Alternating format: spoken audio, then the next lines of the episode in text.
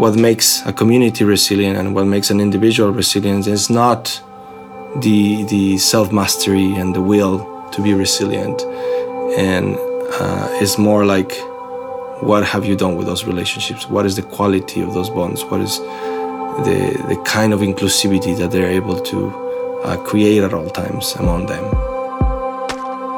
This is Healing Justice, a podcast bridging conversations at the intersections of collective healing and social change.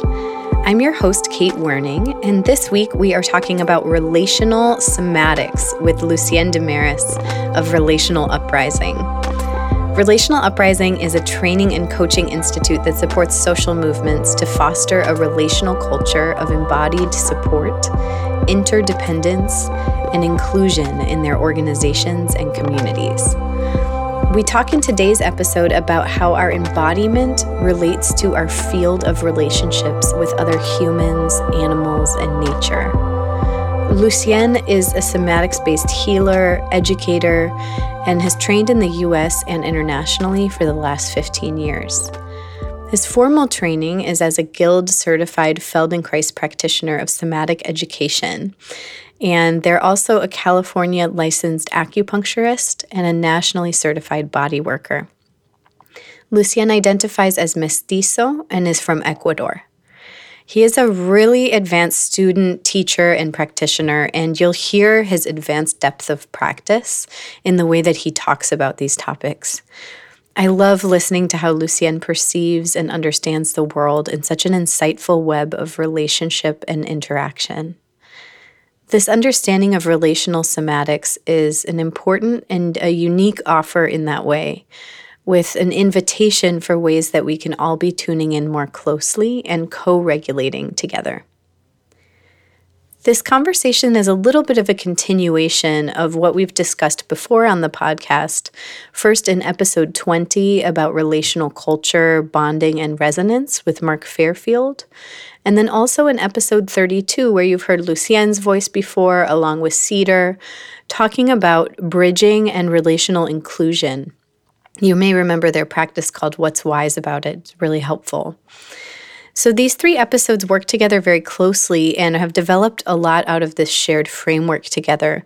So today's episode will totally make sense to you if you just start listening here and have not heard those other episodes before.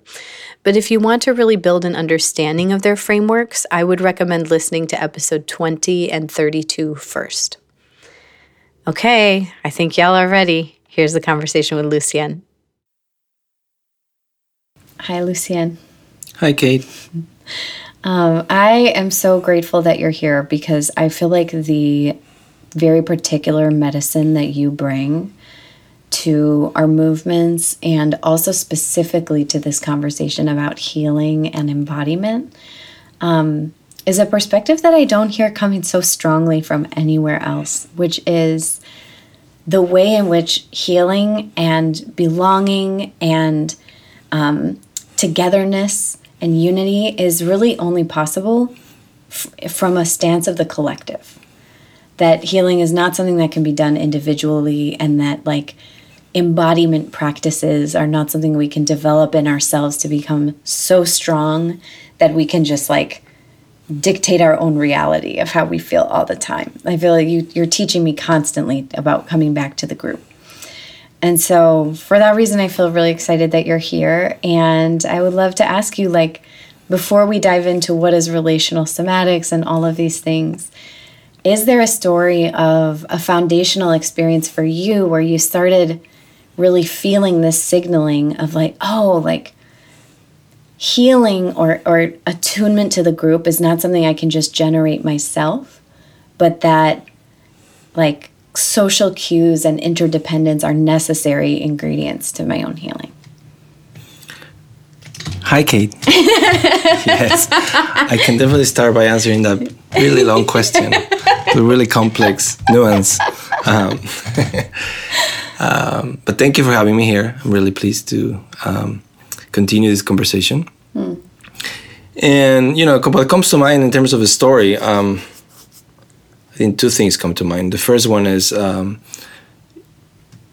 I like to tell this uh, sort of experience that I've had over time uh, around the social cues of me coming from Latin America, from Ecuador particularly, and uh, coming from a field that constantly cues physically um, entrances and exits from that social field and, and the welcoming uh, mood of it, you know, mm-hmm. like kissing in the cheek, saying hello, saying goodbye, overdoing it multiple times. Um, to you know for the circumstances of my life to end up here in America and and yeah. and be confronted with a completely different social field where uh, physical touch is actually not looked for, hmm. uh, it's very formal, and uh, most entrances and exits from that social field are informal. Like people actually don't necessarily acknowledge the the hello or the goodbye or. Mm-hmm. Um, and quite it seems quite hostile in a way to that sort of uh, physical acknowledgement. Mm. And I tell that story because uh, even though it seems like you know a small thing, it actually became uh, a big thing for me throughout my life here, uh, which is that at first you know it was the the constant reminder that I don't, I'm not welcome. You know that. Mm. Um, these Americans are rude, or or that you know I am just not likable, mm. and you know, and, and, going through from that place of like blaming, you know, the field to like uh, blaming myself for it um, was an actual problem. It was was something that you know I feel like I even went to therapy for in terms of you know what what do I do with this? You know what what can I how could I um, cultivate something that doesn't make me feel such a heartbreak and such a confusion of knowing who's responsible and what should I do with. Mm. So I took responsibility and I learned how to adapt, how to not make it so important to myself um, but honestly, you know, I'm 43, and and to this day, in spite of all the amazing techniques to yeah. adapt to that signal and not feel trigger in a, in a dysregulating way. Even though that's possible and that's an option, there's days that the option doesn't work as well or doesn't work at all. Mm. And I also feel like I always feel the anxiety of that moment, the moment that I enter a social field that is not welcoming. And I tell this anecdote and this part of my story because that's what I feel it catapulted me also to try to understand uh, yeah. the social neurobiology behind that and, and being somebody that, you know, study healing and went to somatic school, really understanding, you know, what are the, the ways in which we're creating a social field together. And and the other story that I wanted to share, the other anecdote, comes more from you know my early years in Ecuador, uh, learning with my indigenous mentors about healing and and and seeing them heal in ways that um, later when I came here were completely uh, different and contrasting as well. Uh, and one of them being the fact that none of them had a, a private room where they will do their their healing, but they all receive you at their home uh, with their whole family, mm. which were quite numerous because they're very relational and very community oriented and collectivists. And also the the healing process and maybe even the the the dramatic catharsis that happens was witnessed by everyone and everybody in a way had a, a a role in it in some some uh, supportive way, including the pets, including the cat that will jump in the middle of a, a catharsis. so catharsis, the cat is yeah, the cat is jumping with you, experiencing it. So you know, I, I just say this because it feels very um, formative to to witness mm. that experience and have that experience, and then come here and and you know be presented with a paradigm and a professional paradigm that mm. is obsessed, like super obsessed with privatizing the the delivery of care and and mm. and making sure that nobody witnesses. So um, yeah, I feel like those those anecdotes really um, created you know enough context for me to be curious about relationality and what happens in relation. And you know, as a care practitioner, you learn how to really be attuned to um, signals of empathy, and particularly the method that I study, uh, Feldenkrais is one where you're um, you want to understand when you put somebody's hand in somebody's body what narrative you're building together that it, it might not be verbal but is in this pre-verbal or subverbal place where you're you're cueing each other if you're safe to mm. be in this dance mm-hmm. and and you know, building that slowly mm. just through nonverbal language. Mm-hmm. I love how you're using the term of social field, which is not something I hear very often. Um, of like, like even at the beginning, you're talking about queuing in the social field, and I'm like, oh, you're talking about like coming to somebody's house and then like leaving their house, or like coming to a group that's talking at a table and then walking away from the table. Like those moments, to think of it in such a sacred and attuned way of like entering and exiting a field, and then the also the word context that you're using of like, oh, like what you're actually bringing us into is that this context in which our healing work is happening. If it's in a sterile private room, that's a context that's going to inform what happens there. And if it's in somebody's house with kids running around and a cat that's jumping, that context is like all included in the process. And um, I wonder if that is a transition for you to also talk about what do these words mean? What does relational mean? And then why are we talking about it with the word somatics specifically? Yeah. Yeah, thank you for that. Um, you know, in, in, a way, we're trying to create a language also, and some of these words, of course, are new, but we're trying to create a language to, to define new boundaries and new things to pay attention to. So, this idea of a social field uh, that is created and encounters that we have with people you know their boundary they're in a way you know sometimes contained in a room contained in a in a house contained in a, a section of a street it's just interesting way of like just talking about rather than just community to the phenomena that is unfolding and emerging when whomever is there mm-hmm. is present and engaged in a particular way but particularly because you know in relational we're trying to move away from just thinking of collectives and thinking of individuals and the different dynamics that we see on both, but rather like seeing what's in between, what's the, the glue that mm. uh, makes them be part of a continuum. Mm. And not only between individuals and communities, but also between the ecology and the body. That's what somatics comes in. Somatics is a term that you know has been um, coined to define a field that is trying to understand the holistic body. What what is what is the boundary of that body? Where does it end? Mm. Does it end in the skin? Does it end in the energetic field? Or does it end further into some, uh, sometimes even, you know, a, a more um, esoteric definition, right? Mm-hmm. But, you know, then we're talking about the social field again. And yeah. uh, we're talking about the way in where we're making relationships together. Uh, this was more the physiological, the biological certainty. But now we're talking about how we're building society, how we're building uh, family units, how we're building communities and how we're building a world that um, hopefully is a human world that matches the ecology so we can mm. live here and take care of it with mm. us. But unfortunately, that hasn't happened. You know, we've become at odds with ecology and with the stories of the ecology. And one of those stories is our mammalian story, our need for others, our, our need for um, uh, cultures of empathy, cultures that, that affirm what we know now to be our first drive, the drive to belong. And this is this is very important for us. This is one that uh, we feel there's not a lot of um, big movies about it or mm. big like signs out there that you can read about your social engagement system, the mammalian system, and this drive to belong. Mm. And are you saying mammalian because it's common to all mammals, or is the drive to belong specific to humans?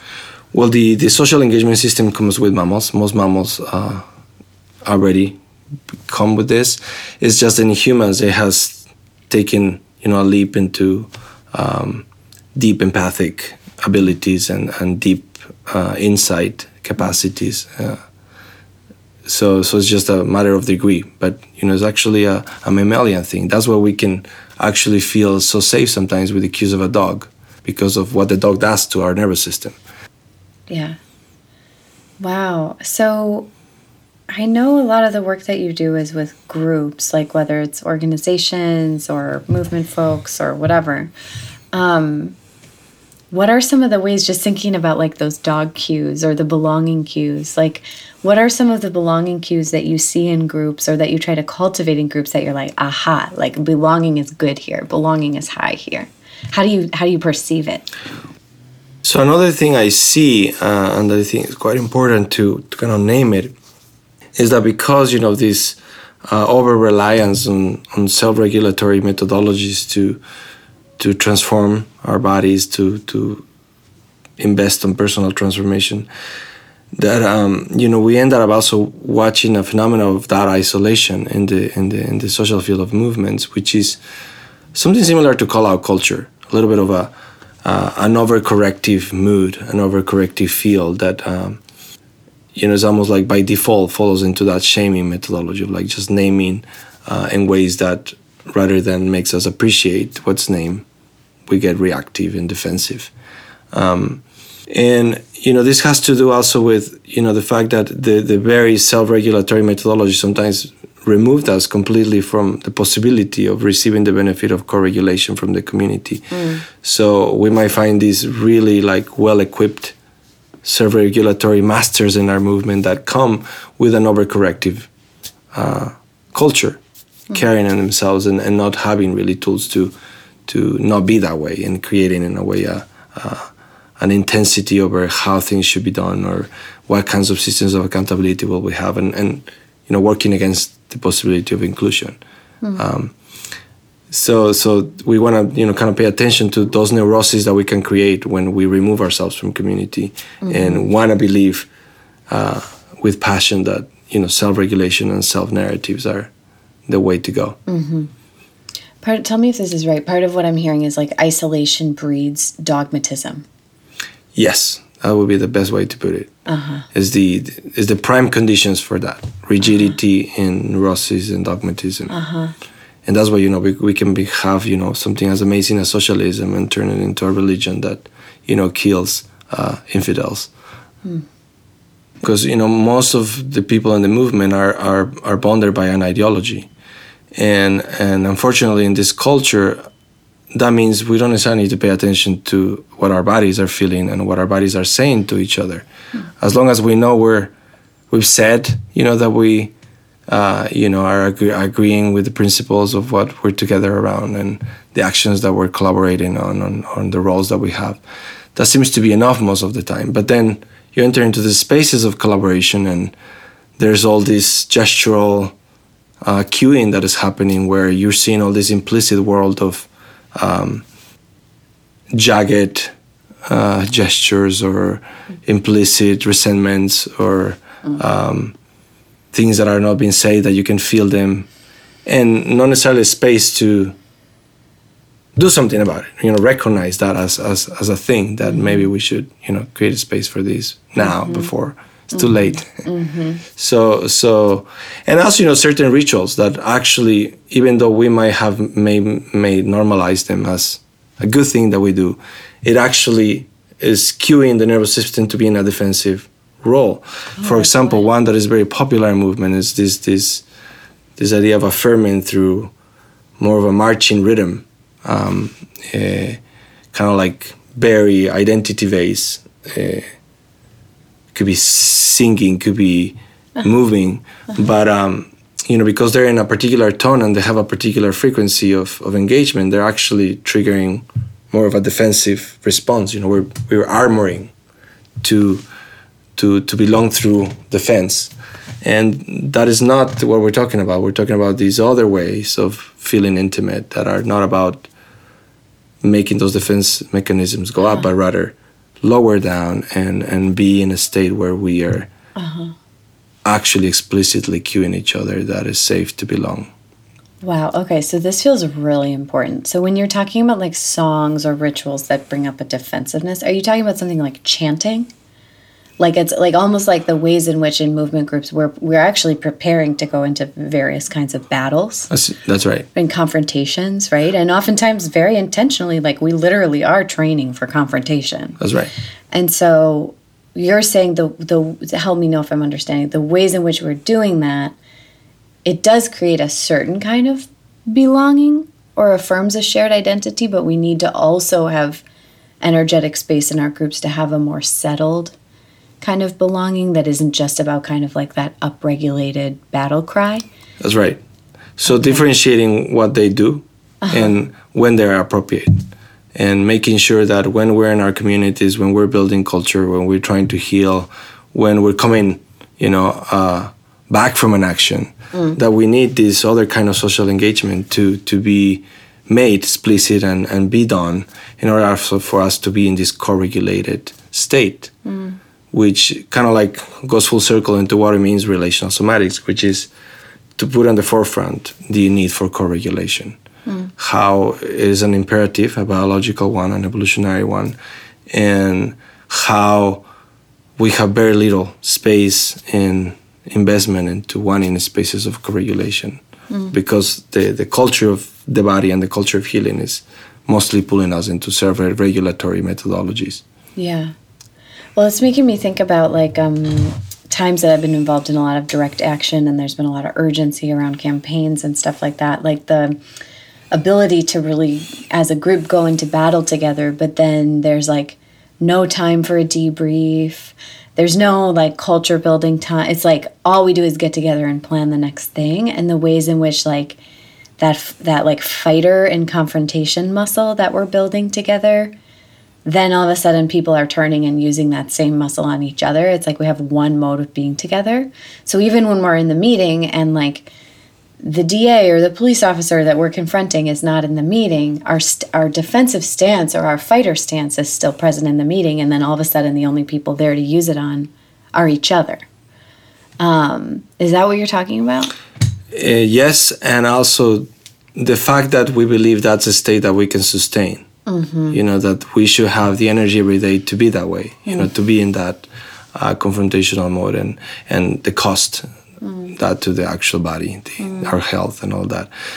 Those states were evolved for short encounters, for short moments of our day. Yeah. They were not evolved to be sustainable. So, so understanding also the need of, of, of the of the people, you mm-hmm. know, the, how, because that, the people is what's supporting us to be in a better kind of reactivity, in a better kind of uh, fighting mode, because we're connected, and the more connected we are, and the more we've spent time doing the right kind of social engagement, the the more um, caring kind. Then when we go into those states where actually are more complex, we're more um, effective, uh, and you know the, the fighting doesn't necessarily go on to make us turn on each other because we have different kind of bonds. So, what are some examples of those kinds of spaces of like the down regulated, like the contrast to the fight energy that groups can cultivate? Like, what are examples of activities or ways of being together that you feel like gives that sort of like settled, relaxed belonging that groups need to be resilient?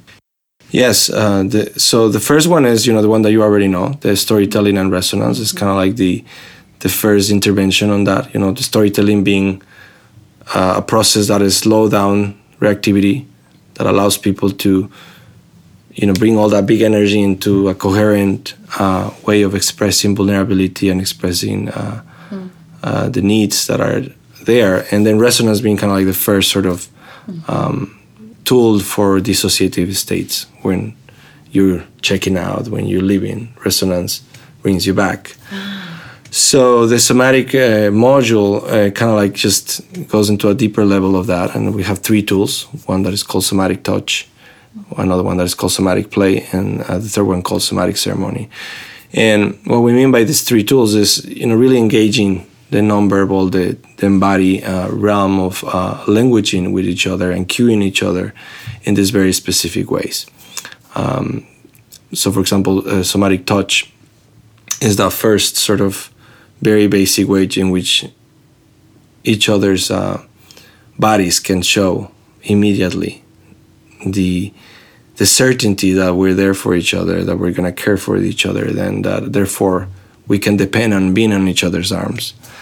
Um, so you know we, we learn ways in which we can give that message really clearly. You know how to uh, not be misinterpreted because this is not something you're gonna say with your voice. You're gonna say it with your hands. So, for example, uh, we avoid touching the muscle. We kind of like focus on touching bone and organ uh, as a way of, you know, bypassing the the already habituated body of things that will feel inappropriate. So, you're talking about like small exercises of connective touch. Yes. Like- Not only that, but also referring to a region in your body uh, as uh, connected to your brain in a different way. So, um, you know, one way that you could think of is, you know, there's there's a place where you tell the stories. Uh, in your body, that place that tells the stories is the muscle body, right? It's the body that has learned how to move and posture and gesture over your life in different ways. Hmm. So when you're engaging the muscles, you're engaging what's habitual, what uh-huh. you already know, uh-huh. what already has all the habits. So by engaging bone and organ, uh, we're bypassing the habit and going into these deeper parts of you that uh-huh. Are actually already connected with a bigger story in ecology. Like your organs, for example, are organized by the social engagement system and the autonomic responses, and the bone, you know, is responding to uh, more holistic arrangements of, of cueing each other. Mm-hmm. Mm-hmm. That's really cool. I never thought about that before. I have my hand now on my belly. I'm trying to feel. No, it's really cool stuff that yeah. we we just don't know about the body because it's not told, and, and also it's because the dominant culture has put all the attention just on the muscle body, right? Yeah. And that's the performative body, that's the athlete body, that's the body that we want to look good on. Um, so, you know, it's almost like organs and bones don't exist. Yeah. So that's the first one is somatic touch. And then what was the second tool that you use? The second one is somatic play. Oh, yeah. This play. is a more uh, mobilized strategy where we're in, in, you could say, more energized, more active states. Um, where we're cueing each other also that we are safe on those states. And you know, you, you could potentially say any sport that engages you with another human could have the potential of being play. However, um, you know, the, the thing is that our culture has already inoculated this idea of the winner and the loser, and there's a whole context around that. And most games are about us, us marting each other and about who's the best one or the, the more badass whatever or who wins and and so it's easy to miss the the quality of play and the quality of queuing in something different um, so you know if it's a game making sure that at the end of the game everybody's cool with each other for whatever the score is but you know instead of like going in that direction and, and, making sure that we are explicitly cultivating a particular kind of play we move away from again sports and those kinds of engagements, and we move into more uh, contexts that, that resemble what we did when we were five, when we were four. Um, so we do a lot of uh, movement that is slow, a lot of movement that is connected to the ground, a lot of movement that just brings online more of our uh, graceful selves, our idea of being graceful with each other, and at the same time being vulnerable. So we have dance, we have movements that we do uh, in the floor, crawling, creeping, um, rolling. uh, and we also have these uh, very intentional ways of feeling how we're reaching towards another uh, through our through our body. Mm. And the last tool, somatic ceremony, that's that's mm. more the the narrative piece. You know how we're making meaning out of these engagements. How how how is that informing how we're coming together, and uh, you know engaging more of the the externalization through objects and through organization of a space together uh, of how we're caring for each other and how we're carrying legacies mm-hmm. of different kinds. Mm. Cool. So touch, play, and ceremony. And I know that you talk about the relational somatics work as like really building the immune system, or it's preventative work. It's the it's not for when a group is already in crisis, although maybe some of the tools work there too. But I'm just even thinking of the practicality of like, hey, like if we've all come together to do a certain thing, in what context would I be like, hey, let's take a whole meeting and like just like roll around on the floor like we're four and five years old you know like how does this kind of healing and such important work for groups like how does this sort of fit into real life well you know we try to do the best to make the the tools easy and accessible and hopefully applicable mm-hmm. uh, in, in an easy context but you know it is a stretch and it is a stretch on a purpose in an intentional way uh, because we do need to work with narratives and embody ways of being with shame in different ways, in particular about shame that we receive because of our need of belonging. Um, and if you think about, you know, what that means, you know, if you break it down, what what belonging and wanting belonging mm. has been broken down is in, in three things, you know, shame of dependency, shame of intimacy, and shame of difference. So, mm. how do we create ways of being together where we're constantly cueing each other that your needs of intimacy, your difference, and um, you need to depend on others is actually okay and something that we want you to bring to the group. Mm. so, because we're traumatized and because we're in a very relentless culture, uh, we do believe that if you don't engage the body in some intentional way, then you won't have that. So. It might be a stretch to touch one another. It might be a stretch to um, engage our bodies in a particular way. But um, you know, as I said, it could be you know basic things, you know, like touching your hand in a different way, touching the bones of your hand, uh, feeling the pulse. And as somebody played, it could be something else like, let's go dancing. We need to dance this out. Mm-hmm. Uh, and really creating the awareness that that might be actually really wise. Mm-hmm. That it might not be just like, uh, you know, time off, kind of like check out kind of thing, but it's an actual way in which we're building a resource together. Yeah. Uh, and we, you know, we're calming the activity of the group. We're telling parts of our stories that we can't say verbally. Um, and then ceremony, you know, to have an intentional space to talk about who are we here for and why are we here for and why, you know, we value what we value. Mm-hmm.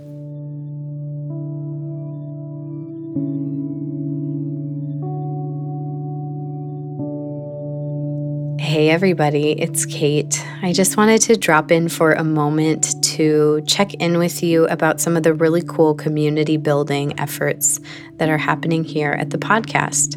And it feels like a really perfect relationship to our topic this week about relational attunement and co regulation to talk about ways that we can be together more. We're using our Patreon as a way to organize our community and also crowdfund this project. We have a bunch of new levels there now. You can check them out at patreon.com slash healingjustice. And the first level is our $5 a month level, our community level, where you can join to support the project and also uh, get an invitation to our virtual community that we'll be launching this summer. Book Club is our most poppin' level on Patreon right now, any level at $10 or above. 60 of you have joined Book Club in the last two weeks. We're so excited um, to be reading Pleasure Activism by Adrienne Maree Brown together. Uh, when you join Book Club, you'll get a 30% off code to buy the book directly from our partners at AK Press. You'll get a discussion guide to host a local book club if you want to. Um, and we will also have a webinar, this time with Adrienne and the contributors Amita Swadhin and uh, Monique Tula later this summer to do an interactive hangout and Q&A online uh, that you can join and ask your questions to the authors directly. We also have a few more levels. There's a reciprocity level for $25 a month, which is really for folks who are using this work regularly and want to be in conversation with other practitioners around it. There's a redistribution level at $50 a month for folks with access to money or class privilege. And something really cool about our redistribution level is that we take 15% of what we raise at that level and donate it back to frontline healing justice groups that are less visible and less resourced. So you can help us redistribute money to efforts on the ground that way. And finally, our donor circle for folks who really have access to money um, to give $100 a month and be part of our quarterly donor circle calls, our little community of practice around folks with access to wealth and how we're showing up to uh, healing work and supporting this work on the front lines. So we hope you'll check out those levels at patreon.com slash healingjustice and an extra little bonus from our friends at AK Press. For anyone who's listening to the podcast, you can go and buy Pleasure Activism or any other book in their amazing catalog at 15% off using the code PODCAST. That's akpress.org using the code PODCAST. Hope to see you over on the Patreon community and back to Lucien.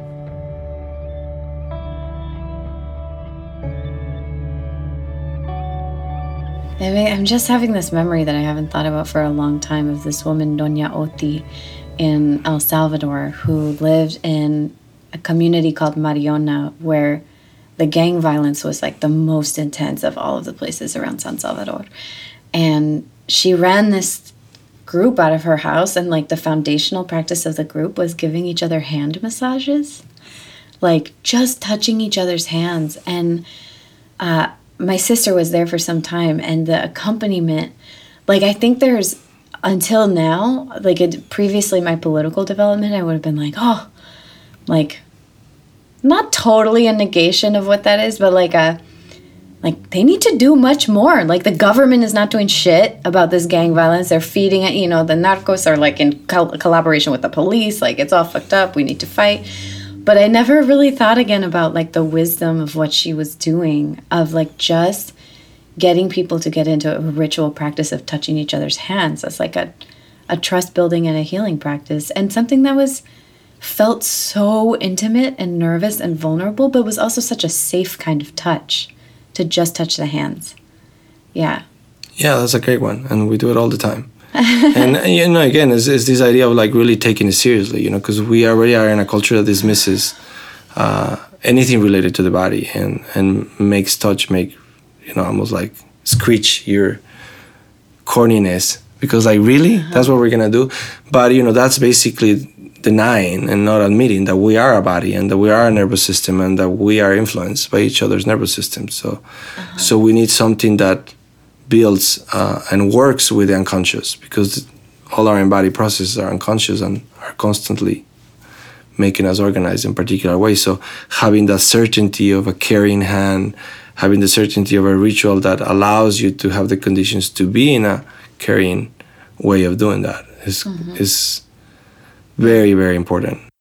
I, haven't asked you about this before, and I feel it's about it's about my own nervousness. I feel almost nervous to ask, but I'm curious with so much of the really liberatory things that are moving in our culture right now around liberating um, women and other marginalized communities from sexual exploitation, like the Me Too movement, talking more about consent, like in our radical communities and our healer communities there's a lot more emphasis of like oh if we come into a room not only is it not a norm in the united states in many cultures in the us to like not hug each other but actually now we're getting into the practice of saying oh would you like a hug? Like always making sure we're getting consent all the time. Like how how do you think about have you been like adapting to that shift in what's happening in the collective culture here around really understanding consent?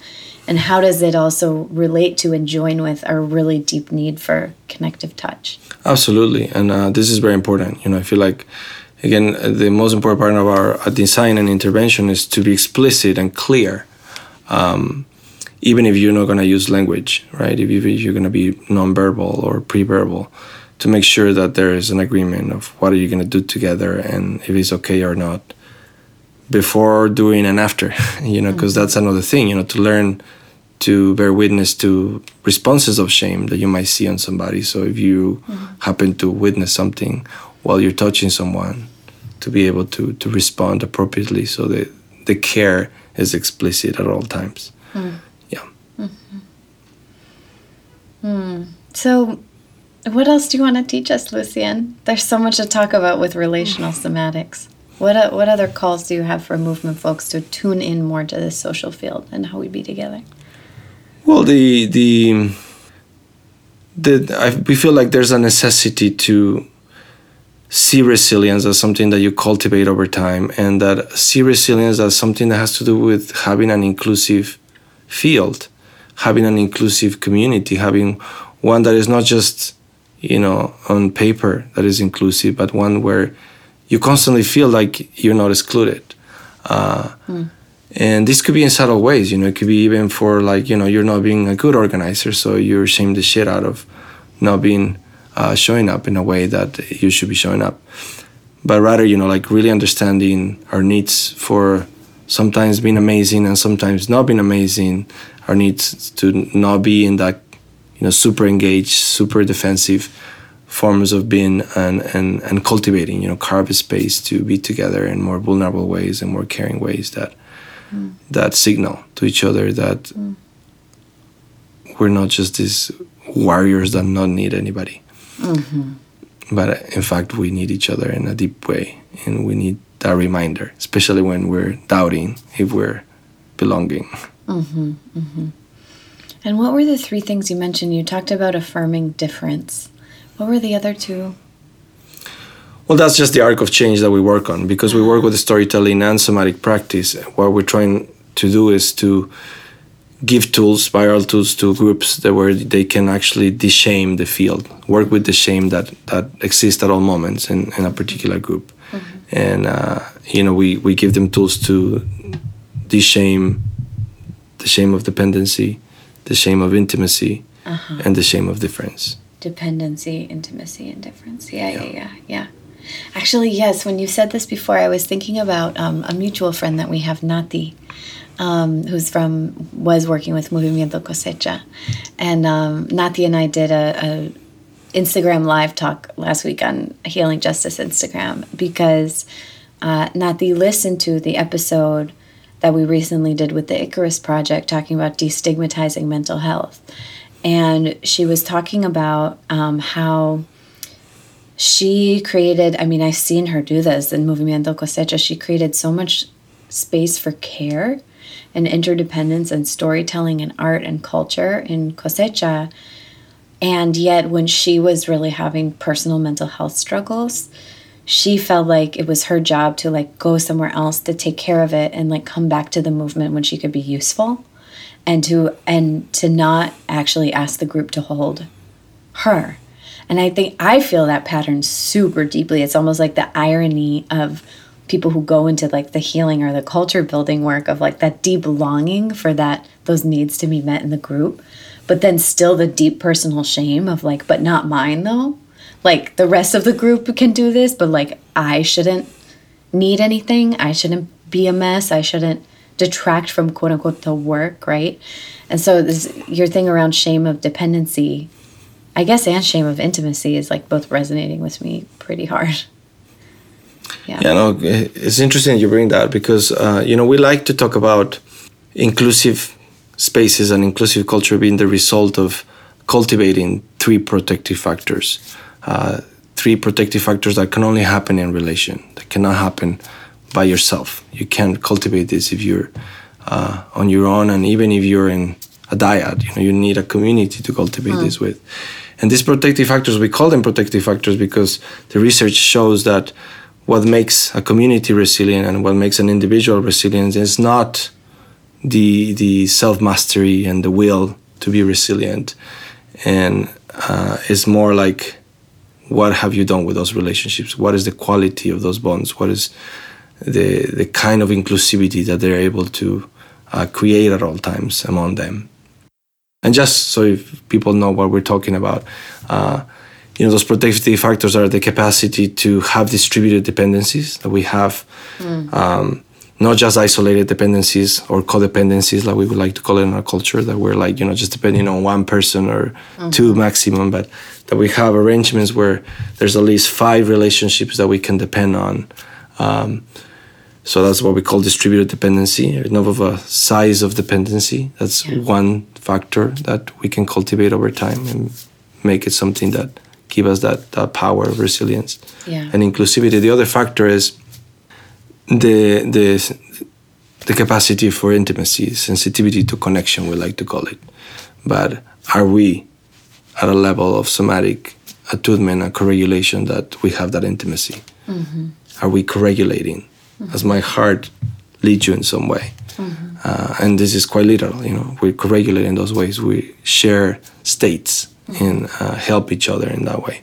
And the last one is uh, this capacity to sustain inclusion and to sustain complexity that we have mm. enough dependency, enough distribution of that dependency, and enough intimacy that uh, diversity is not a threat and difference is not a threat, but yes. something we welcome and that we enrich and grow with. Yes.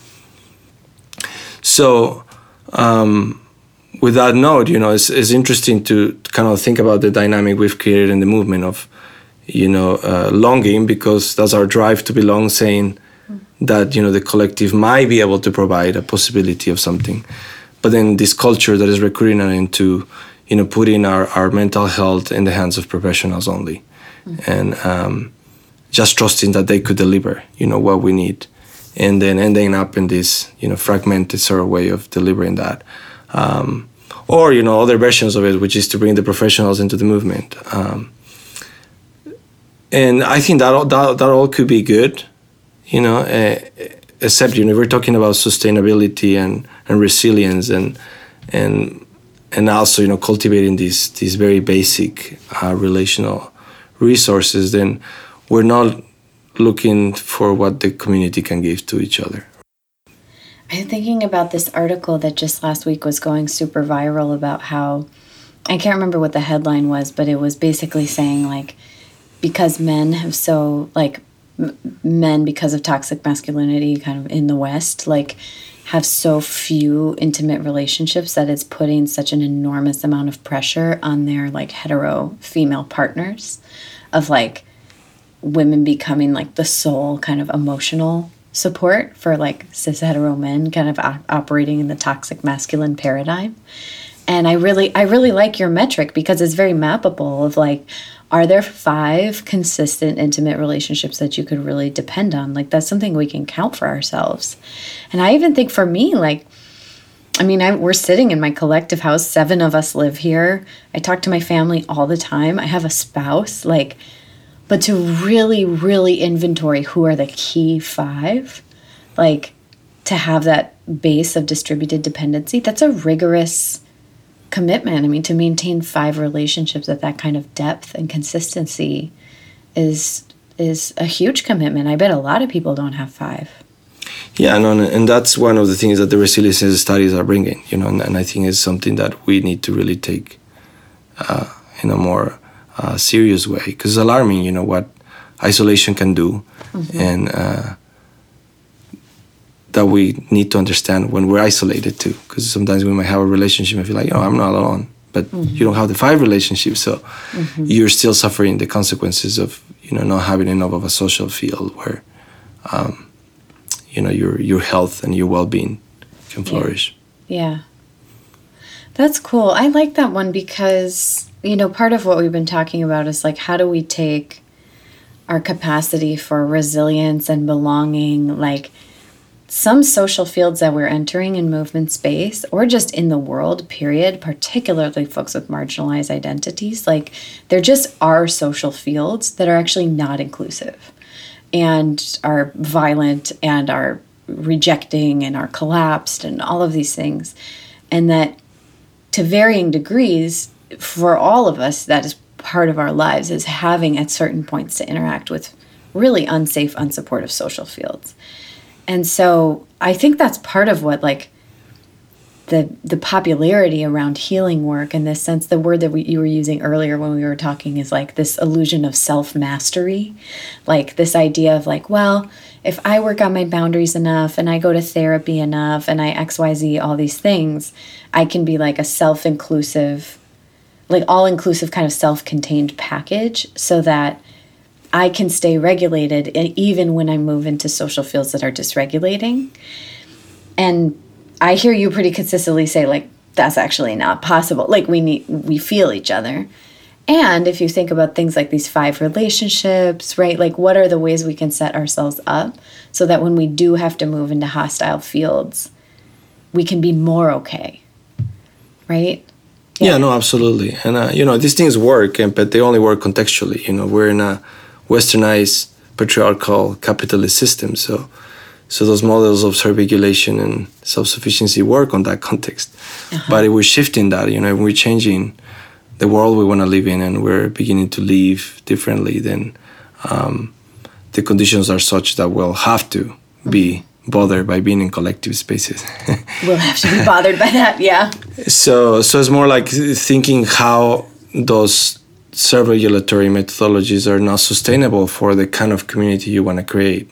Like, mm. and in fact, might even be antagonistic because you might be taking too much time for your self-regulatory practice out of you know a, a space that could be created for a more co-regulatory space and practice. Mm. Um, so it's just like you know trying to really put our time where it's urgent and and and kind of like like you were saying you know like making an inventory. Okay who are we talking about dependability in the movement? And how are we depending you know? And mm.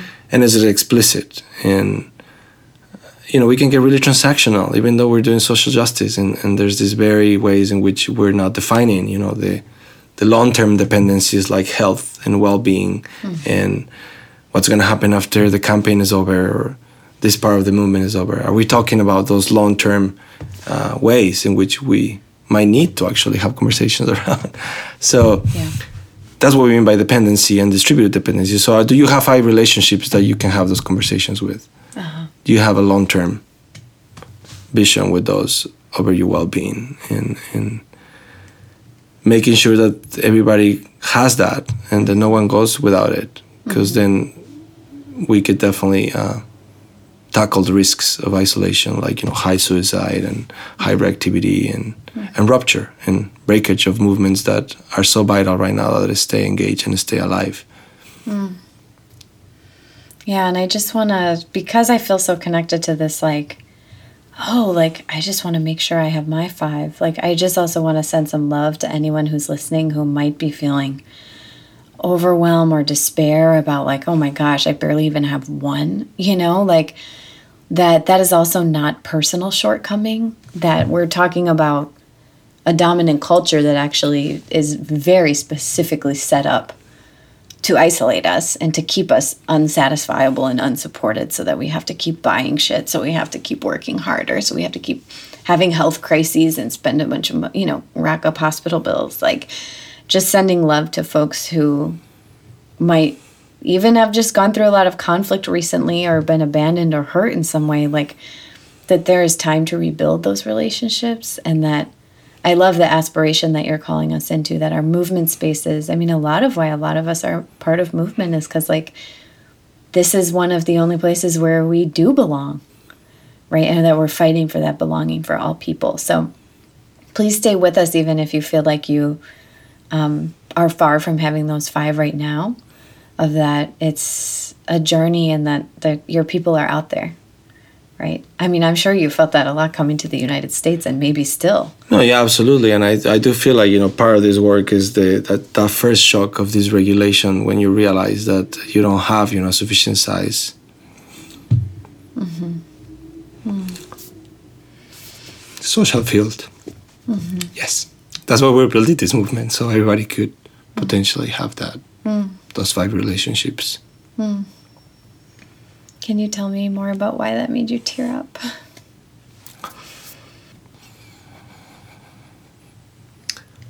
Well, I think you know we we care about the things that have made a difference in our lives. I think we're all you yeah. know um, following the the call of leadership that we happen to be embedded in, and I think that you know this particular uh, intervention and this work that we do comes directly from the lives we've had. Yeah. Um, and the benefits that have been brought by you know committing to a practice and committing to something that looks different than this world of isolation and mm. dislocation. Mm. Um, and I think you know the emotions come from you know the just the, the walking the yeah. the path and walking the talk. That would be the yeah. more appropriate, I think yeah. and uh, realizing the you know for me you know coming into uh, this work was coming into uh, remembering even who I was you know like I didn't have enough relationships that will remind me who I was so I was erasing myself in a process of assimilation with the social feeds I was interacting with mm. and you know it was very painful to realize that and then um, also very um, fortunate to have found you know people that I can cultivate, mm. even if you know at the beginning I feel like strangers. They become you know like uh, my closest family, mm. and and and I feel like this is something we need to be doing together because um, yeah, you know we've we've seen movements rupture, we've seen vital um, campaigns collapse, and and we have a pretty I think felt experience of yeah. the tragedy we're living. So yeah, that's right.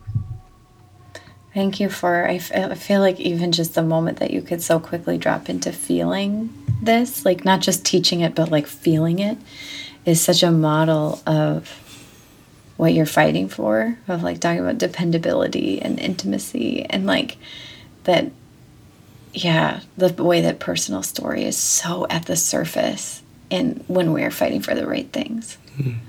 um, i see you model that so consistently and it's super moving i know i'm not crying too i'm not a quick crier but i'm feeling with you mm. yeah thank you thank you well lucien i know you're going to offer us one of these um, touch practices, right? Um, for co regulation. And I'm wondering, we won't teach it in this moment, but I'm wondering if you could give people just a quick preview of the practice that you're offering, of just what's it called and what it what it is for, so that they can look forward to tuning in next week and trying out the practice. Absolutely, yeah. We're gonna be um, doing uh, one of our practices of somatic touch, and um, you know, we, we like to call it kind of like somatic check-in, like what, what we do uh, before we engage verbally in some of our modules. And really what this is about is about, again, feeling, like we were saying, feeling the organs and the bones. Um, getting acquainted with this part of our bodies that um, we don't usually get acquainted with. Mm-hmm. We sometimes don't even know if they're there. Um, so you know it's a simple way of first just uh, having a sufficient size group that wants to engage in it and and we'll be listening with our bodies not with our ears not with our eyes but mostly with uh, the sense of touch with the rhythm of the pulse mm-hmm. and the rhythm of the breath mm-hmm. and the bones of the hand you know and, and and this connects us into a much older narrative. And I want to call it narrative on purpose. You know, it might not be a narrative for most people because we tend to think of narrative only something that humans do. Mm-hmm. But you know, this is stories that live in our bodies. These these reflexes, if you want to call it, that come from a deep uh, experiential journey of life through so many different permutations of, of the ecosystem. So they have a narrative, they have a story to tell. They have mm-hmm. um, language that we understand in a different way, mm-hmm. and that uh, give us these words and sentences that remind us of a rhythm mm-hmm. that regulate us. Mm-hmm. So, for folks who want to try on that somatic check in practice, you can listen to the next episode. And also for people who are, have resonated really hard with what you're saying and may have actually been longing for a long time either with these words or without them until this moment, like for a sense of a physical, embodied commitment to connection in the way that you describe it. I know that you actually offer training that people can come and join you for in a totally beautiful place, the Watershed Center, which is also a, a fiscal sponsorship home for this project and a friend of ours. Um, and so, will you tell us what is the next time people could join you if they want to go deeper into a real embodied practice of this work? Yes. Uh, you know, we have uh, three modules. Uh, there are three residential weekends, and they kind of like go in order. You know, we, you have to take one to take two, and then you have to take one and two to take three. And uh, this particular module that dives into somatics a little deeper is level two, and the next one is happening uh, the from the 11th to the 14th of July this summer at the Watershed Center. And right after that, we'll be doing uh, level one. Uh, that happens, I believe, the 18th through the 22nd, the, the, following weekend. So, you know, if you resonate with some of this stuff and you want to check it out, definitely, we would love to build a relationship with you and and and make this journey of um, understanding shame in this way and building relations mm. in this way. Thank you. And I know folks can find out more on your website at relationaluprising.org. Correct. Um, and for those who are brand new to this work, this conversation with Lucien, your first opportunity will be to go to that bonding training this summer in July or to catch one in the future. So thank you so much for spending time with us, Lucien. Thank you, Kate. You just heard a conversation between Lucien Demaris of Relational Uprising and me, Kate Werning. If you found this resource useful, please join us with your support at any of our new community building levels on patreon.com slash healing justice. And you can check out the upcoming trainings and resources from Relational Uprising at relationaluprising.org. You can download the corresponding practice with Lucien to learn how to do a somatic check in, which we'll be publishing next week if you're listening right when this goes live. Each Tuesday, we release a conversation, and the following Tuesday, release a corresponding practice. So you can look for that next week. Links are in the show notes to find our email list at healingjustice.org and our social media. So stay in touch with us on Twitter, Facebook, Instagram. We share some pretty gorgeous stuff every single day and love reposting your reflections and practices. This episode was edited by Sonia Hanson and mixed and produced by Zach Meyer at the Cole Room. Thank you for your commitment to building movements that liberate all of us and to attuning together. Hear you next week.